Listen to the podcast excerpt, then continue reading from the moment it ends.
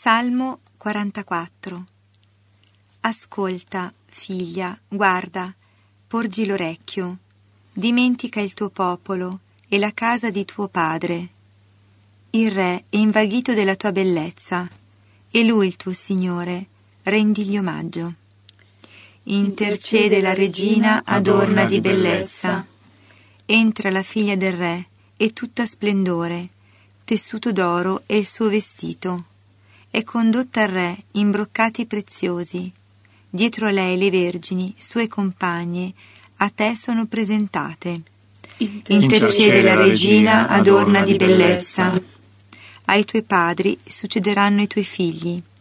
Li farai principi di tutta la terra.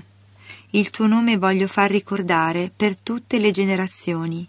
Così i popoli ti loderanno in eterno per sempre. Intercede la regina adorna di bellezza.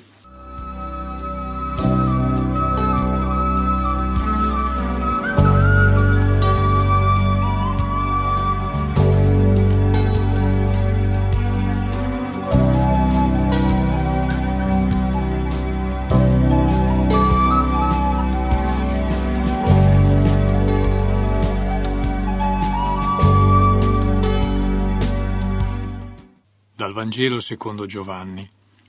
In quel tempo vi fu una festa di nozze a Cana di Galilea e c'era la madre di Gesù. Fu invitato alle nozze anche Gesù con i suoi discepoli. Venuto a mancare il vino, la madre di Gesù gli disse: «Non hanno vino». E Gesù le rispose: «Donna, che vuoi da me? Non è ancora giunta la mia ora». Sua madre disse ai servitori: «Qualsiasi cosa vi dica, fatela».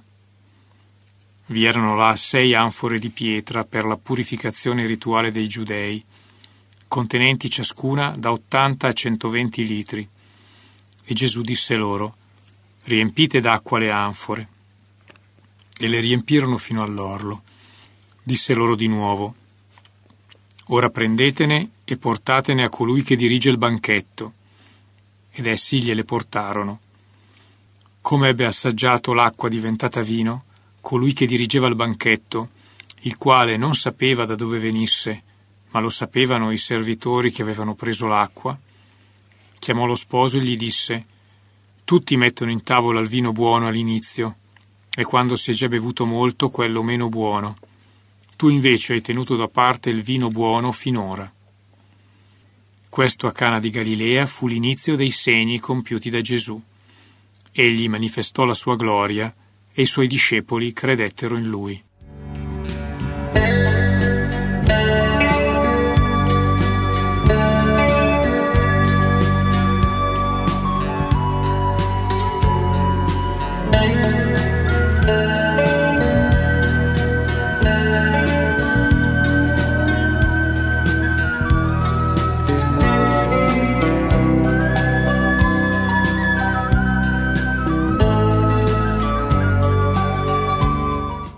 Pace bene, amici e ben ritrovati sulle frequenze di Radio Missione Francescana.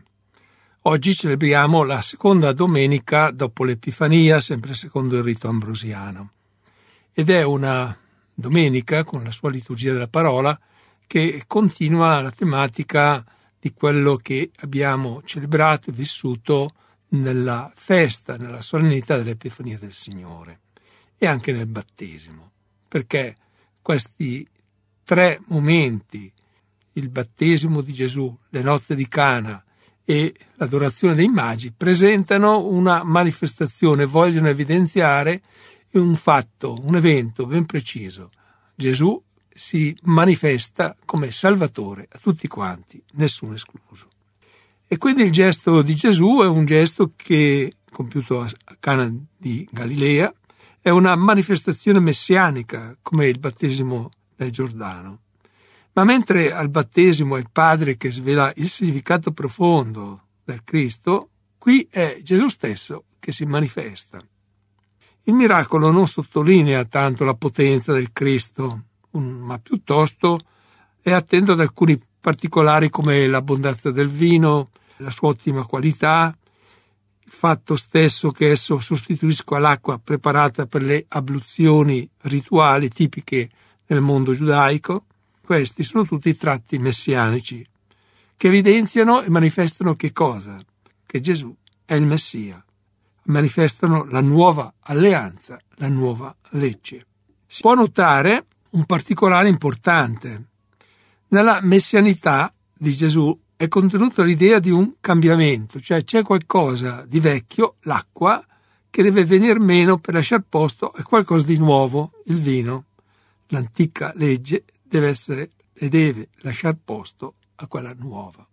Il messianismo che Gesù rivela a Cana di Galilea è tutto proteso verso l'ora.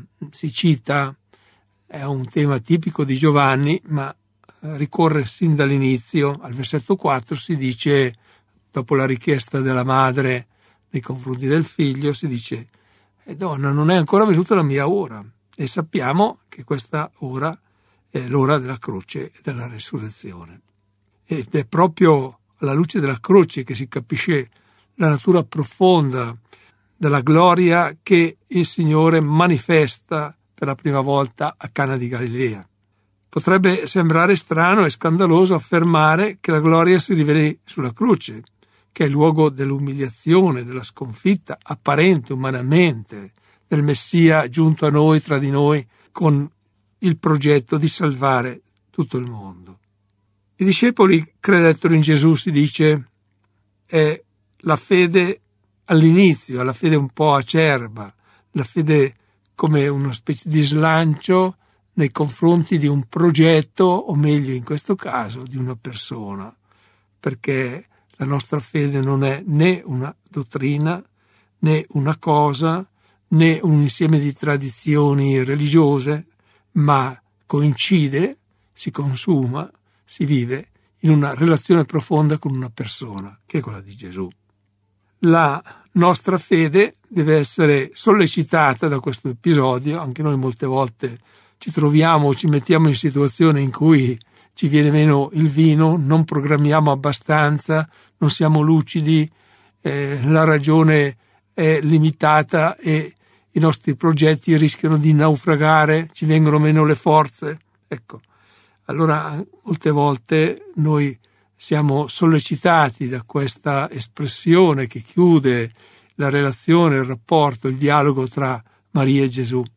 Fate quello che vi dirà. Cioè, in queste situazioni, ma sempre nella vita, anche noi dobbiamo fare nostra questa risposta, o meglio, questa indicazione che la madre di Gesù dà ai servi. Fate quello che vi dirà. Tutto quello che vi dirà, fatelo. Ascoltatelo.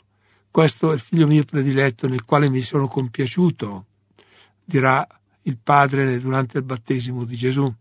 Fate quello che vi dirà, ascoltatelo.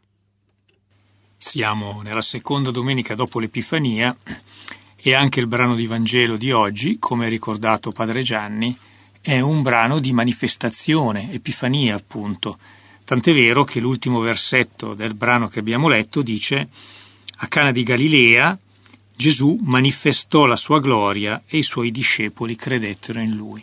Quindi una manifestazione di Gesù, una qualcosa che ci deve dire chi lui è, qual è la sua missione. Sappiamo che il Vangelo di Giovanni va sempre letto su due livelli. Uno è il livello letterale di ciò che effettivamente dice nella lettera, ma poi c'è il livello dei segni, appunto, di quello che il Vangelo vuole farci capire. Il Vangelo di Giovanni è l'ultimo a essere stato scritto e quindi ha avuto modo la tradizione, la comunità di riflettere lungamente sulla vita, sugli episodi di Gesù e quindi di capire qual è il significato che sta dietro a questi. Tant'è vero che questo miracolo di Cana Giovanni non lo chiama miracolo, come non chiama miracoli tutti quegli altri che lui racconta nel suo Vangelo, ma li chiama segni. Un segno nel Vangelo di Giovanni è qualche cosa, un evento che deve rimandarci al di là di se stesso per aiutarci a capire qualche cosa della persona, della missione, della natura di Gesù. Allora andiamo a esaminare questo brano con questa ottica. Troviamo diversi elementi che ci aiutano a capire. Un primo elemento è il contesto, una festa di nozze. Noi sappiamo che il tema delle nozze nella Bibbia ha un significato particolare, a partire dall'esperienza per esempio del profeta Osea e poi nel Cantico dei Cantici e poi anche nella predicazione di Gesù stesso, che ha presentato spesso il regno dei cieli come un banchetto di nozze. Ecco, il banchetto di nozze, il tema delle nozze, esprime nella Bibbia il tema dell'alleanza di Dio con l'uomo, è il rapporto di amore tra Dio e l'umanità, tra Dio e il suo popolo. E in questo contesto, in questo banchetto di nozze, è venuto a mancare il vino. Il vino è un altro simbolo chiaro nella Bibbia che dice la bellezza dell'amore. Pensate al Cantico dei Cantici che inizia dicendo «Il tuo amore è inebriante come il vino». Ecco, allora il rapporto di Yahweh con il suo popolo è come una festa di nozze in cui è venuto a mancare il vino. Ed ecco qui che si inserisce Gesù. Che cosa troviamo ancora? Troviamo delle anfore di pietra, 6 anfore di pietra. La pietra ci richiama per esempio la pietra delle tavole di Mosè su cui era incisa la vecchia legge, una legge che proprio perché era scritta sulla pietra non riusciva a entrare nella carne del popolo. Oltretutto erano anfore vuote, c'era bisogno di qualcosa di nuovo che avevano già ricordato i profeti. Ezechiele per esempio nella sua profezia dice «Toglierò da voi il cuore di pietra e vi darò un cuore di carne». E Geremia dice «Verranno giorni in cui stabilirò un'alleanza nuova e scriverò la mia legge nei loro cuori». Ecco, il passaggio dalla pietra a qualcos'altro. E infatti queste anfore di pietra vengono riempite d'acqua e poi l'acqua diventa vino. Ecco, il vino dell'amore, il vino della nuova alleanza è quello che Gesù viene a portare. Ecco perché allora Gesù manifesta la sua gloria e questo segno di Cana è il primo dei segni perché è quello che dà la chiave di lettura per tutti i successivi. Gesù è colui che trasforma l'acqua ormai stanca, ormai priva di sapore della antica alleanza del Sinai, l'alleanza scritta su tavole di pietra, la trasforma in un'alleanza nuova dove il vino, simbolo dell'amore, è dato da lui stesso. Ecco allora che abbiamo questo modo di leggere, no? Questo episodio del Vangelo, e con questo segno noi capiamo poi qual è il senso dei segni successivi che Gesù poi andrà a compiere. Ho pensato a come legare il Vangelo della scorsa domenica, che era il Vangelo del battesimo di Gesù nel fiume Giordano, con il Vangelo di oggi di Giovanni, che è la festa di nozze di Cana di Galilea e la mancanza di vino. E ho pensato che di fatto c'è un legame, perché Gesù nel battesimo, nel momento del battesimo nel fiume Giordano, viene dichiarato da Dio appunto il figlio prediletto nel quale il Signore si è compiaciuto, e viene dichiarato al mondo, si manifesta a quelli che ci sono lì, al mondo intero, come il figlio di Dio, come colui che è venuto a farci figli in Lui, a renderci figli in Lui. Il battesimo di Gesù non è qualcosa che riguarda solo Gesù, ma è qualcosa che riguarda ciascuno di noi, tutti noi, perché da quel momento Gesù è entrato anche spiritualmente a far parte della nostra vita con tutto il suo spirito, con il dono dello Spirito Santo che lui stesso ha ricevuto, ma proprio l'ha ricevuto per poi donarlo a noi, e quindi è qualcosa che è passato dalle sue mani per essere donato a noi, e da lì, da quel momento, è diventato il nostro Signore Gesù, il Signore Gesù di tutti, quello a cui possiamo attingere per ricevere forza, per andare avanti nella vita. E il Vangelo di oggi in fondo ci richiama questa cosa qua. Gesù partecipa a questa festa di nozze, quindi possiamo pensare che Gesù non si estranea dalla vita dell'uomo, ma anzi entra nella vita dell'uomo anche in un momento importante di questa vita, il momento appunto delle nozze, il momento in cui c'è una scelta vocazionale, che in questo caso appunto sono le nozze.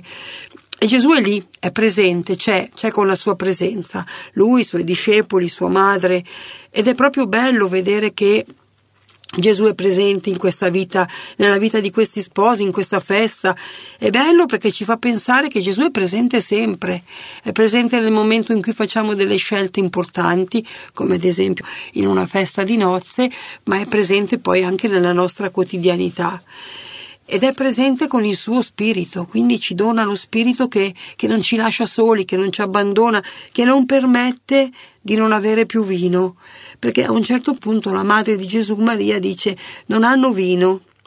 E quindi Maria si accorge di questa carenza, no? Questa coppia in questo momento magari neanche se ne è accorta la coppia, però in questa festa di nozze viene a mancare il vino. E Gesù è presente, Gesù quindi decide di fare qualcosa, anche se all'inizio sembra che non abbia intenzione, quando dice donna ma che vuoi da me, non è ancora giunta la mia ora. E Maria però con grande fede continua dicendo ai servi: qualsiasi cosa vi dica fatela, certa che il figlio qualche cosa farà per questa festa di nozze, per questi sposi. Allora mi viene da pensare che nella nostra vita, nella nostra vocazione, in questo caso io penso alla mia, che appunto è una vocazione matrimoniale, ma può essere, questa cosa può essere letta per qualsiasi altra vocazione, è presente Maria. È presente Maria che vede prima di noi quello di cui abbiamo bisogno, no? E quindi è un invito, io lo leggo come un invito ad affidarci a lei, a chiedere a lei: accompagnaci in questo cammino, nel cammino della nostra vocazione, in questo caso nel cammino della vocazione di sposi, sì, con noi, perché ci possiamo accorgere di quando ci mancherà il vino, di quando il vino non è più sufficiente, di quando abbiamo bisogno che tuo figlio intervenga. Quindi è bello questa presenza di Maria, no? Questa presenza così amorevole, così attenta. E poi la presenza di Gesù, Gesù che comunque non ci lascia senza vino, e quindi anche quando magari noi non ne abbiamo la percezione, lui c'è ed è in grado di darci in abbondanza questo vino che ci fa andare avanti, che permette a questi sposi di continuare in bellezza la festa. E quindi è bello sapere che Gesù è nella nostra vita, anche in questo caso nella vita degli sposi.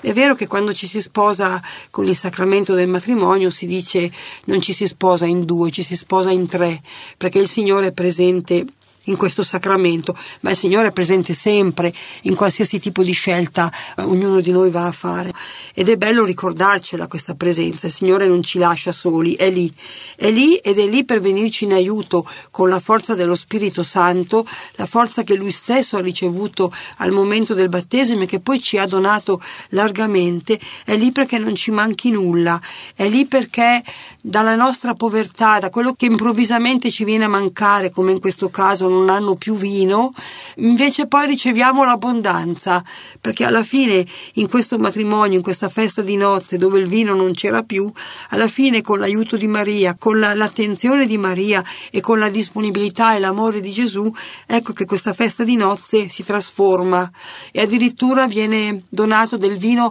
ancora più buono di quello di prima, perché infatti poi alla fine quello che dirigeva il banchetto dice: tutti mettono in tavola il vino buono all'inizio e quando si è già bevuto molto quello meno buono, tu invece hai tenuto da parte il vino buono per ora. Quindi addirittura da una carenza, da una mancanza, da qualcosa che era venuto meno, grazie alla presenza del Signore Gesù, grazie al suo intervento nella vita di questi sposi, in questa festa di nozze, il vino non c'era più, ma poi diventa ancora più buono.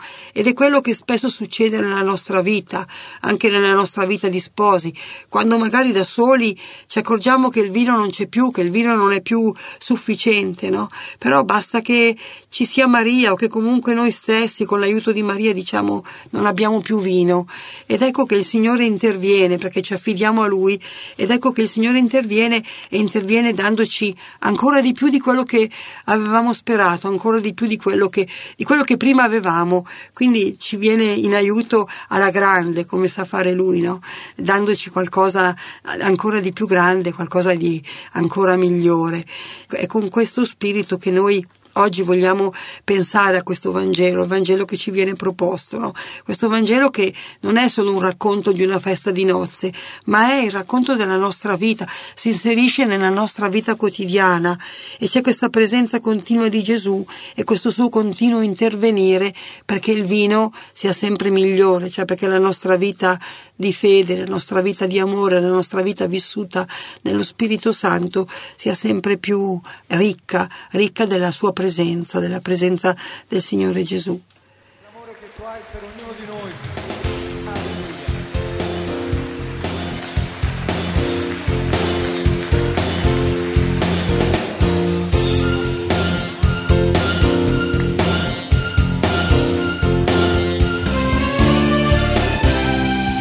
Alleluia. Benedetto sia il Signore, benedetto sia il Signore.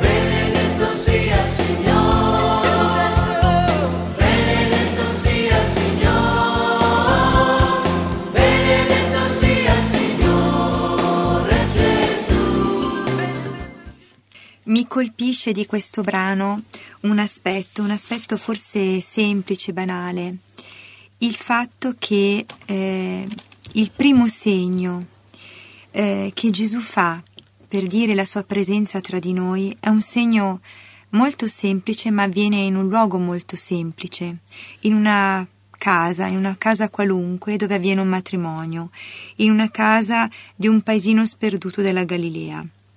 Questo penso che ci debba meravigliare, perché ci aspettiamo tutti che i grandi segni di Dio avvengano in luoghi importanti o comunque in una chiesa, in un luogo di culto.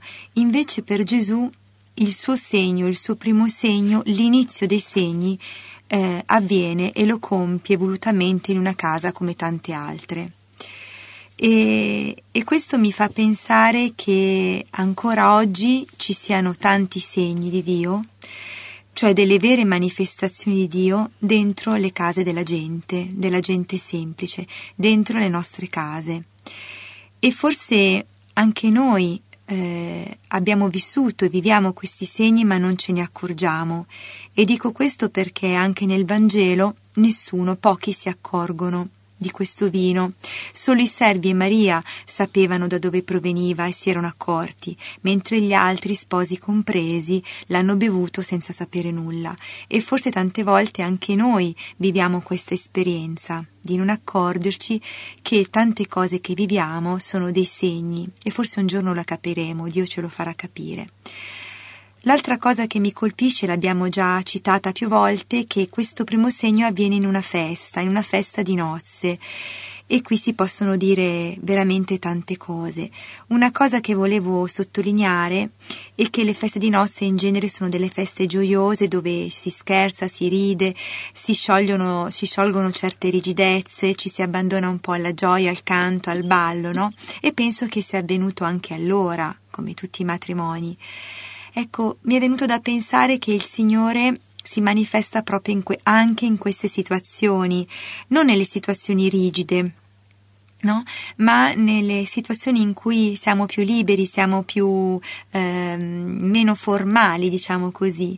E mi viene da pensare che tante volte il Signore non ami certi formalismi di certe celebrazioni, a volte dove c'è più l'esteriorità che il vero contenuto, il vero cuore. Ecco, non perché la forma non sia importante, certamente, però nel Vangelo si parla proprio di questo, di una festa di nozze, quindi una festa di gioia dove si balla, si canta, e Gesù sceglie proprio questo momento per manifestarsi. Certamente ha un significato. L'altra cosa che mi colpisce di questo brano è una frase molto semplice, la frase di Maria: fate quello che vi dirà. E molti hanno scelto, anche sacerdoti, questa frase come motto. Mi ricordo di un sacerdote della mia parrocchia che l'ha scelto come motto del suo inizio di sacerdozio: fate quello che vi dirà. Ma quanto è difficile fare quello che ci dice, perché è difficile proprio fidarci, eppure dobbiamo farlo. I servi si sono fidati, hanno fatto una cosa molto strana, perché hanno riempito ben 600 litri d'acqua, poi a quel tempo, quindi una cosa veramente pazzesca, no? E non gli hanno detto sei pazzo, l'hanno fatto. Ecco, quante volte ci capita che Dio ci chieda qualcosa del genere in situazioni diverse, certamente, dove ci viene chiesto qualcosa di strano, di inusuale, no? Di pazzesco a volte. E quindi fidarci è, secondo me, proprio un salto difficile, e tutti noi siamo chiamati a fidarci, ad affidarci a Dio in certe situazioni, e sarebbe bello se ci fidassimo più di Dio. Riusciremmo proprio a sperimentare i segni della presenza di Dio nella nostra vita. Ecco, e poi un'altra cosa mi colpisce di questo brano, mi colpisce una frase che dice Gesù: ora attingete, no? Ora attingete, dice appunto, portatene al maestro di tavola, all'8° versetto. Mi colpisce questa frase perché Gesù ha già compiuto il miracolo. L'unica cosa che noi dobbiamo fare è attingere. E allora mi viene da dire: Dio ha già fatto un miracolo quando ci ha creato. Forse noi non ce ne rendiamo conto, ma già la nostra vita è un miracolo vivente. dobbiamo soltanto attingere perché siamo figli di Dio, abbiamo dentro questo mistero grande che è la presenza di Dio nel nostro cuore e dobbiamo soltanto raggiungere questa fonte dentro di noi, farla emergere. Certo, non è facile fare questo perché le condizioni della nostra vita, le condizioni della vita di oggi non facilitano questo, il rumore, il frastuono, la musica, la televisione, le tante notizie che ci arrivano, eppure esistono le strade per riuscire a raggiungere questa fonte che abbiamo dentro, con l'esercizio, con l'impegno quotidiano, in questo fare spazio tutti i giorni a Dio nella nostra vita e soprattutto nel silenzio. Oggi si parla poco di silenzio, anche i ragazzi vengono poco educati al silenzio e a una vita un po' più lenta, diciamo così, per far emergere quello che abbiamo dentro, ma credo che sia l'unica strada, fare spazio a Dio e l'ascolto della parola nel silenzio. È solo così che possiamo veramente attingere dentro questa fonte che è in noi e che Dio ha creato, che quando ci ha appunto pensato, quando ci ha creato, ci ha messo al mondo. Siamo sempre dentro il tema della manifestazione che a più riprese noi abbiamo ribadito. Si manifesta oggi Gesù a Cana di Galilea in un giorno di nozze. Manifestò la sua gloria, i discepoli credettero in lui. Così si legge nel brano del Vangelo scelto dai liturgisti e proposto a noi oggi, la Chiesa ambrosiana. Manifestò la sua gloria. Vorrei soffermarmi, anche se è stato accennato in precedenza negli interventi, su questa descrizione che Giovanni fa durante il miracolo di Cana di Galilea. I fatti però si succedono in modo diverso da come forse noi avremmo immaginato. Noi avremmo immaginato forse uno sbicottimento generale degli invitati, il banchetto che si interrompe e tutti adoranti con gli occhi rapiti in colui che ha buttato l'acqua in vino, sorpresi, azzittiti da questo prodigio. Al contrario, c'è molta segretezza in questo primo segno, un autentico, un grande miracolo, ma c'è una discrezione, una segretezza nel racconto. C'è un dialogo, un parlottare sottovoce della madre con il figlio, un invito del figlio a pochi servitori, il vino nuovo va in tavola, nessuno si accorge e ci poniamo una domanda: non è che il bene deve essere fatto con questa discrezione? Gesù dirà in seguito, nel benvento della sua attività apostolica: fai il bene senza che la tua mano destra sappia di che cosa sta facendo la sinistra. I segni, i prodigi dell'Antico Testamento vengono descritti in modo plateale. Possiamo pensare alla manifestazione di Cades nel deserto, dove erano accampati gli israeliti. La gloria del Signore apparve a loro. Ma la gloria in questo caso si manifesta come una convocazione della comunità, di tutta la comunità davanti alla roccia nel quale Mosè fa scaturire l'acqua. E poi c'è una conclusione, le parole che suonano come una specie di ridondanza, nel senso che evidenziano il fatto grandioso e strepitoso che si è verificato. Ascoltate, o ribelli, vi faremo noi forse uscire acqua da questa roccia? Mosè bussò con il bastone, ci fu un attimo di esitazione nella figura di questo grande patriarca e sembra che per questo motivo, questa mancanza di fede, poi lui non vide la terra promessa, ma poi l'acqua sgorgò. A Cana di Galilea non succede questo, nemmeno il direttore del banchetto ne è consapevole.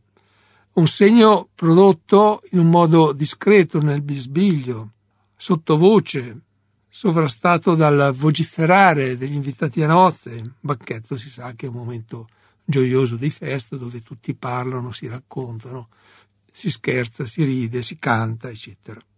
E invece il Messia viene con un segno discreto.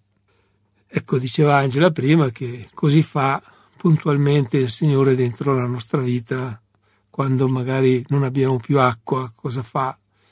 Fa dei piccoli segni, piccoli per modo di dire, piccoli riteniamo noi tali, perché non si vedono, non sono conosciuti agli occhi di tutti, non sono manifesti, ma sono manifesti nell'esperienza di colui che cammina nella fede, che in un certo momento si trova senza acqua, ma poi il Signore, con la sua compagnia e il suo sostegno, riesce a portarci oltre.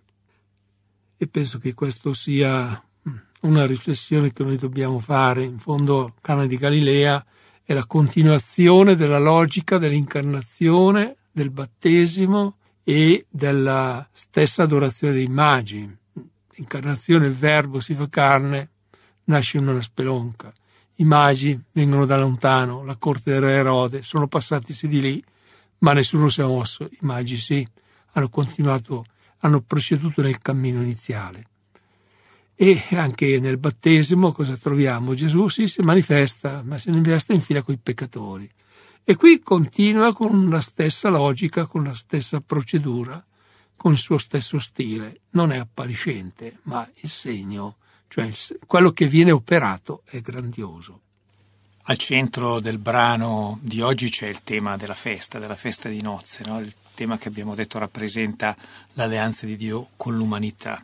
E allora volevo leggere una bella riflessione in cui mi sono imbattuto preparando questo incontro e volevo condividerla con voi. Dice così: c'è una manifestazione nel Vangelo di oggi. Egli manifestò la sua gloria. Forse è una manifestazione che fa arricciare il naso a quelli che, il religioso, lo spirituale, lo collocano lontano dalla realtà del corpo, dall'intensità dei sentimenti, dall'allegria di un banchetto di nozze.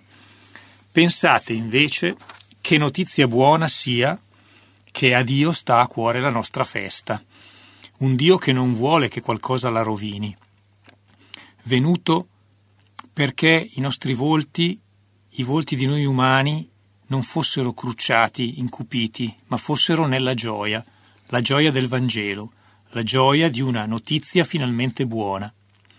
Che ferita al messaggio cristiano la faccia spenta, incupita, ingrugnita dei credenti, una ferita a morte. Il segno di Cana di Galilea racconta che Gesù ha manifestato la sua gloria nel vino, che è venuto per la festa, per la gioia di questa umanità, umanità che per lui è come una sposa. Possiamo quasi dire che a Cana la madre partorì il figlio una seconda volta, mettendolo alla luce della sua missione, quella di non lasciare che venga meno il vino buono, la missione di mettersi a servizio della festa degli uomini, la missione di preservare la bellezza di un amore, la festa di un matrimonio. Ecco perché oggi viene in cuore il desiderio di dire grazie a tutti coloro che nella vita si preoccupano, come Maria, della gioia degli altri, della bellezza dell'amore, della festa. Ecco, viene da dire anche a me un grazie a quelli che nelle nostre famiglie si preoccupano della bellezza della festa.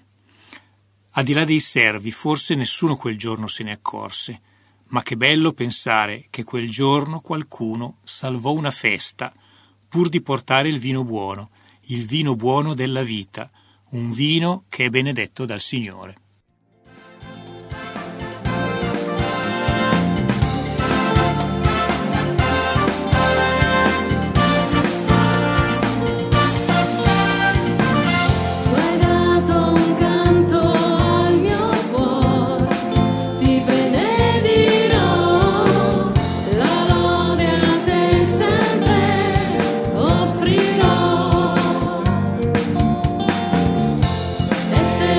Vita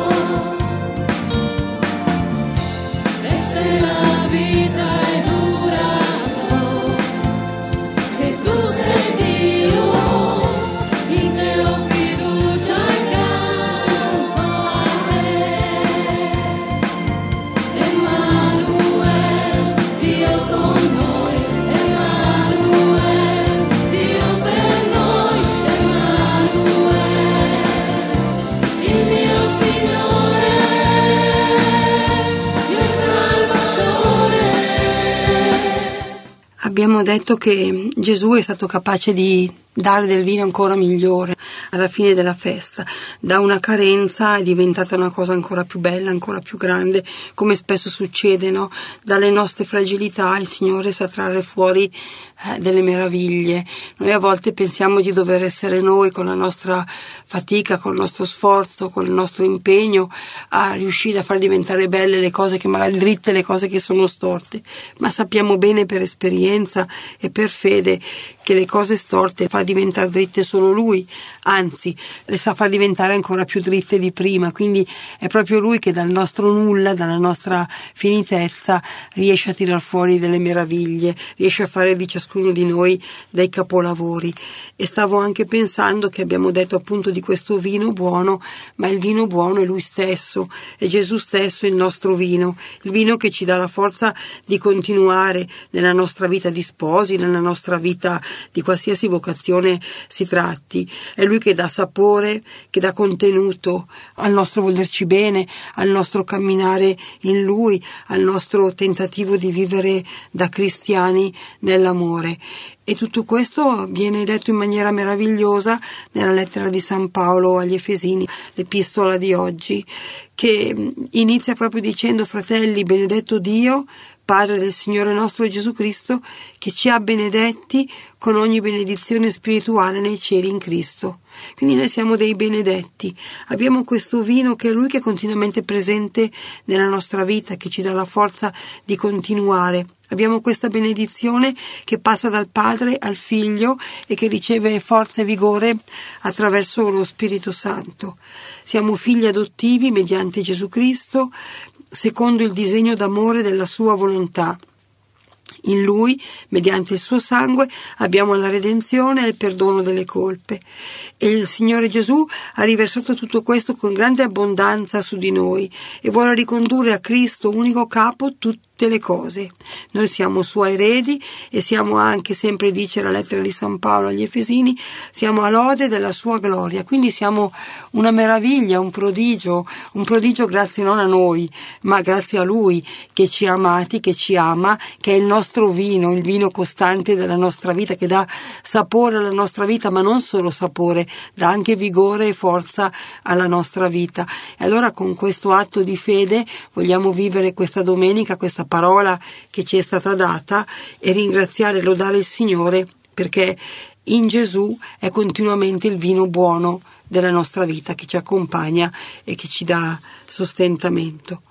Ecco, allora con questo bellissimo pensiero che hai appena detto, Irene, vi auguriamo una buona domenica da parte di Angela, di Marco e Padre Gianni. Irene.